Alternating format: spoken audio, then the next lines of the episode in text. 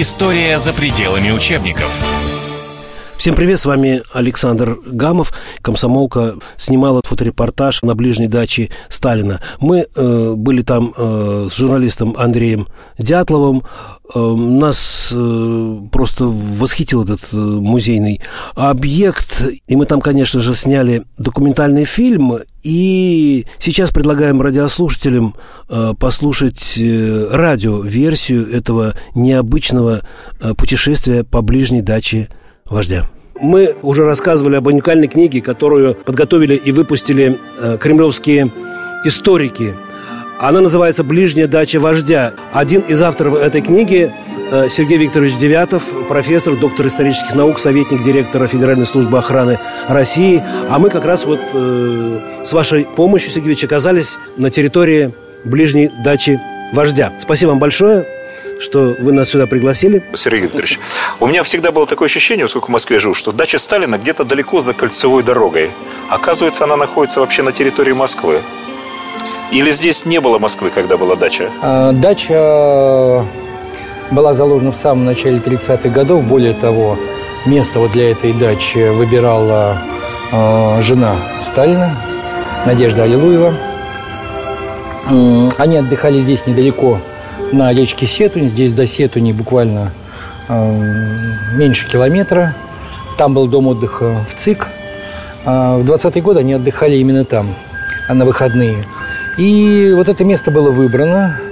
Оно было, конечно, вне пределов Москвы. Москва в тот момент завершалась, по сути своей, на Драгомиловской заставе, то есть за нынешней гостиницей Украины. Драгомиловская застава – это мануфактуры, то есть это промышленный такой промышленный пригород. Ямская Слобода, мусульманское кладбище там находилось, ну вот э, территориально. А сейчас там находится э, Кутузовский проспект. И, соответственно, вот это место в то время называлось э, девятый километр. То есть от центра Москвы это девятый километр – Здесь. Это вот от Красной площади, там сейчас нулевой у нас, да? Ну, сейчас 9? там э, в то время считалось от э, ворот Кремля, ага. от Боровицких ворот.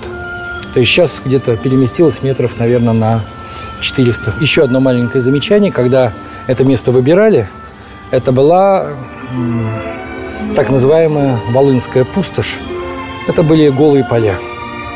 То есть все эти деревья, это все посажено? Все, что здесь вы видите, это на сегодняшний день большие деревья. Порядка 60 тысяч деревьев. Это деревья, которые были здесь привезены и посажены. Ну, сейчас это уже деревьям э, лет, наверное, 75-80. Но высаживались они крупномерами. То есть это не росточки в полметра. Так такое что... ощущение, что лес, просто лес. Да, это не регулярный лес. В общем, он так и засаживался. Но реально вот под дачу Сталина был посажен этот лес. Дача сразу строилась вот двухэтажная, огромная? Или как-то вот... Нет, первая дача была другой. Скажем так, размеры, фундаменты совпадают. Но первая дача была из э, такого интересного материала, он сейчас не используется для строительства, фибролитовые плиты, то есть это несущий каркас, специальные блоки со связующим наполнителем, ну, фактически аналог с нынешнего э, утеплителя, только э, имеющий, да, несущую функцию. И стены были именно сделаны так. Дача претерпела несколько реконструкций, вот в результате появился этот каменный дом, несколько увеличился большой зал, большая столовая, как ее называют, называли во времена Сталина, и появился второй этаж, достаточно обширный второй этаж. Пристраивались еще и веранды. Здесь помимо встреч с своими соратниками Сталин проводил и какие-то неофициальные, в том числе международные встречи. Ну, много известно из воспоминаний того же Джилоса, известного югославского коммуниста, который бывал здесь. Здесь бывали иностранцы. А, ну, конечно, и составляющая бытовая здесь была очень важная. Но вот, в частности, именно здесь, в этой прихожей, а, Сталина брили, Сталина стригли, парикмахер приезжал сюда. Я напоминаю, вы слушаете радиорепортаж о том, как э, «Комсомольская правда» снимала документальный фильм на ближней даче Сталина в Кунцеве. Итак, мы в большой сталинской столовой. Правильно, да, Сергеевич? Называлась она просто «Большая столовая». Ну, прямо у входа справа мы видим рояль. Это, насколько я знаю, э, рояль, на котором играл Андрей Жданов, соратник Сталина. Да, это рояль. Так постоянно здесь находился именно ради Жданова, потому что из близкого окружения Сталина хорошо музицировал именно он. Виссарионович, он очень ревностно относился к тому, чтобы у его детей были советские вещи. Есть такая история. Он ревностно относился к тому, чтобы у них были импортные вещи. Да, вот так. Я, я, я почему удивился, да, рояль Стэнвей и сыновья. Очень дорогая, великолепная вещь. А вот это, как я понял, э, грампластинки из коллекции товарища Сталина. Абсолютно верно. Так, давайте посмотрим, что здесь есть. Калинка. Калинка, да. А вот здесь где-то я видел такую пластинку, ни разу не слышал. Моих родителей тоже много таких. Расстрел коммунаров. Где-то была смуглянка. Смуглянка, по-моему, вот здесь. Вот смуглянка, точно. Угу. Петр Лещенко, кстати, между угу. прочим. Угу. Достаточно много, и приходили пластинки. Ну, во-первых, приходили все пластинки, которые выпускались э, под Москвой, в Москве, под Москвой. Ну, это такие центральные студии грамзаписи. Но помимо этого, практически из всех союзных республик приходили пластинки. А, более того, Сталин слушал, как правило, один раз, но что-то ему нравилось, что-то оставалось. А, и на списке прослушанного ставил крестики. Если пять крестиков – это замечательно, если четыре, там, три, то это хуже-хуже. Иногда писал там очень плохо, безобразно. Бывали такие вещи. Но это все хранится в архиве. Это, конечно, не здесь, не на даче. А вы сейчас не вспомните, вот любимые какие были? Ну, хотя бы две-три. Было несколько грузинских э, любимых песен. Во всяком случае, вот на Сулико угу. стояло пять крестов, если брать список. Потому что, конечно, вот в воспоминаниях нет вот такой оценочной части. А, были песни Вертинского, а, у Сталина была большая коллекция песен Вертинского, видимо, они ему нравились. Из таких вот, скажем, общедоступных, это, конечно, в первую очередь а, Александровский хор. Хор Александрова – это вот то, что очень любил и практически то, что у него находилось постоянно здесь, вот в этой комнате. Правда, что эту радиолу Иосиф Виссарионовичу подарил Черчилль?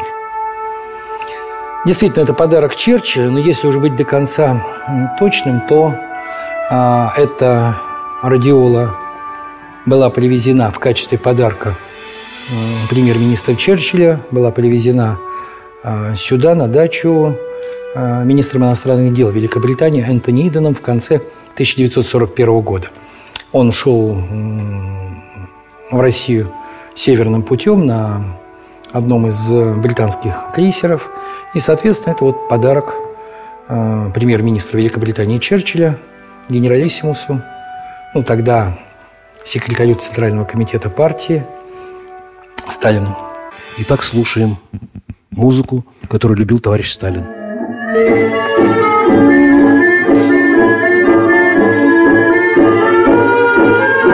Класс!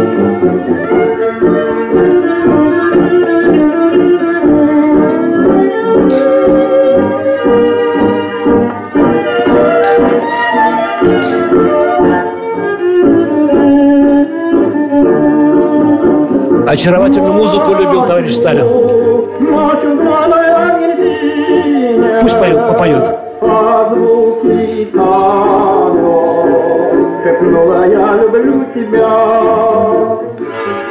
А он один эту музыку слушал или... Нет, здесь э, э, какие-то пластинки слушались и во время поздних ночных вечерних обедов соратников, хотя это было достаточно редко.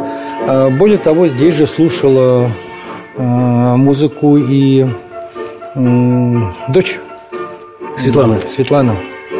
То есть она прям приходила сюда, да, они садились с папой ну, вместе? Нет, как правило, все-таки без папы. Все пластинки, которые выпускались на территории Советского Союза, к Сталину попадали. Другой вопрос, какое количество из них слушалось. Но, в принципе, как правило, Сталин слушал пластинки. И, в общем, личная субъективная оценка вождя зачастую была таким определяющим моментом в отношении направления развития. Это, видимо, как с кино. Он же тоже все фильмы смотрел лично. Да, да, такое тоже было. Ну, фильмов выпускалось немного относительно в то время в СССР, но в пределах 100, там, 120 фильмов в СССР выпускалось и, ну, имеется в виду, тиражировалось. И плюс э, какие-то фильмы привозили из Госфильмфонда, то есть э, была специальная коллекция фильмов зарубежных. Ну, в период э, войны сюда доставлялась постоянно трофейная фашистская кинохроника. Сталин, как правило, поздно вставал и поздно приезжал в Кремль. А, он, ну, мы можем об этом судить, потому что есть дневники дежурных секретарей, то есть практически вся жизнь Сталина, ну, рабочая, она записана, кто заходил, сколько времени был, то есть всегда хронометраж шел, во сколько человек зашел, час, минуты, во сколько вышел, если второй раз захотел, опять все это отмечалось. А, как правило, ну, очень редко начинался рабочий день в 11 часов, как правило, после 12 часов дня. А, а отъезд зачастую бывал и в 10 вечера, и в 12 часов ночи, а иногда после полуночи. И иногда именно в это время приезжали сюда. Здесь был накрыт стол. Другой вопрос, что, конечно, стол готовился, сервировался, но практически здесь никогда не было прислуги. То есть человек мог подойти вот к этому круглому столу. Здесь стояли большие суповые миски. И каждый мог взять тарелку, э, два-три супа на выбор. Соответственно, такое полусамообслуживание, скажем так.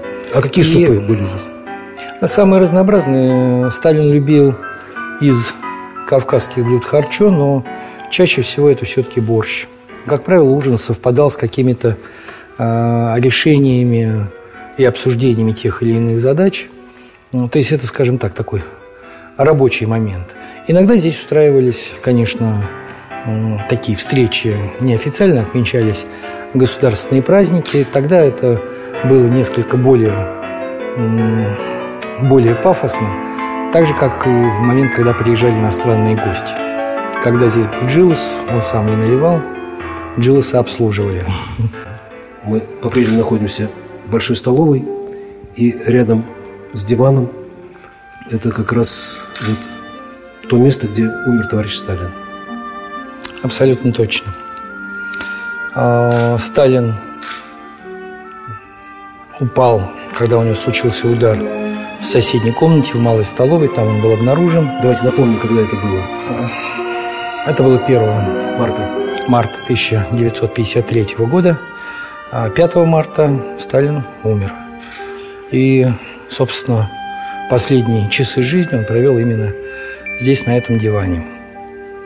То есть здесь же был развернут медицинский пункт. Сюда приезжали врачи. Ну и здесь же находились все первые лица государства и руководители коммунистической партии. Я напоминаю, вы слушаете радиорепортаж о том, как э, «Комсомольская правда» снимала документальный фильм на ближней даче Сталина в Кунцеве. Вот, э, деревянные панели вообще очень характерны для сталинских дач. Ну, собственно говоря, так был оформлен э, и кабинет Сталина, и коридоры в Кремле.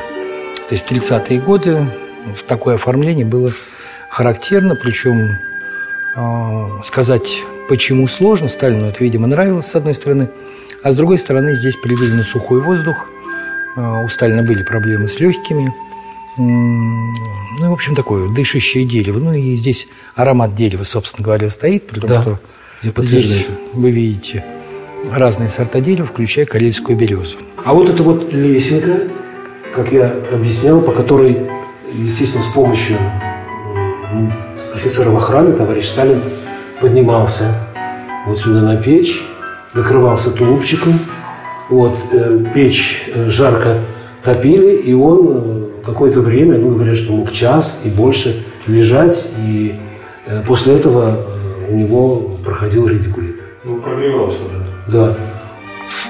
А сантехника тех времен, Сергеевич? Да, конечно. Здесь интересен водонагревающий бак. Угу. То есть здесь абсолютно не зависит от состояния дела на центральной котельне. То есть здесь воду на лето не отключали на профилактические работы. И очень характерная ванна. А дело в том, что вот на всех, практически на всех дачах Сталина а, такой отличительный момент. А сталинская ванна утоплена в пол. То есть она кажется очень невысокой, на самом деле дно находится как бы ниже пола. А почему? Почему? Чтобы проще было. А, наверное, перешагивать удобнее. Удобнее, да? Просто Удобнее низко, да. перешагивать, Ага. то есть высоко не надо поднимать ногу, но вот точно такая же ванна, также устроенная, пожалуй, даже еще более заглубленная зеленая роща в Сочи, дача сталинская. И такая же ванна была в холодной речке. А, Халаты. А вот заметно, что один рукав длиннее, другой короче, да? Да, вот это, по-моему, покороче рукав, да? Сантиметра на три. Подлиннее. Этот подлиннее. Да, ну на самом деле здесь это сложно оплить, а вот на сталинских мундирах, которые а, прошивали, Это потому, что у товарища Сталина одна рука была короче. Чуть короче, да. Да, левая рука была чуть короче. На мундирах это заметно. Ну, здесь на объекте тогда существовала и баня. У Сталина держалась температура 22-24 градусов в предбаннике, потому что ну, баня по вкусу температура.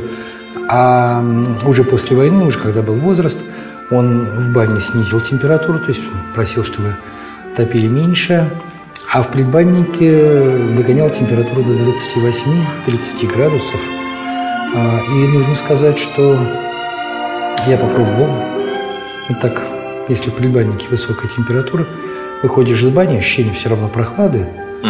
Вот, но организм продолжает такое интенсивное потоотделение. Так очень любопытно, не нужен ни халат, там, ни э, простыня, вот просто процесс продолжается. А я просто подумал, баня. чтобы перепад температур был меньше. Может, он боялся простудиться, нет? А может быть и это, но вот с точки зрения Интересно. организма, э, организму приятно. Ну, кто, кто любит баню, может достаточно- прямо сейчас записать рецепт от товарища Сталина. Может. Как ходить в баню. Значит, в парилке, если сухая, 90-110, а в предбаннике 30. В предбаннике Запомнили? 28-30. Запомнили? Дача двухэтажная была у вождя, поэтому, естественно, здесь вот находится лифт. Кстати, здесь вот стульчик. Иосиф Виссарионович мог сесть на стул, буквально несколько секунд, лифт электрический, поднимал его на второй этаж. Кстати, одно время э, в гостях у Сталина был Мао Цзэдун. Где-то пару недель, э, как говорят историки, э, гостил. И Мао Цзэдун тоже поднимался на этом лифте, и Сталин тоже к нему туда. И, естественно, значит, опускались они тоже с помощью этого лифта. Вы прослушали репортаж о том, как э, комсомолка снимала документальный фильм на ближней даче Сталина. В этой программе участвовал советник директора Федеральной службы охраны России, доктор исторических наук Сергей Девятов, а расспрашивали его обо всем журналисты комсомолки Андрей Дятлов и Александр Гамов. История за пределами учебников.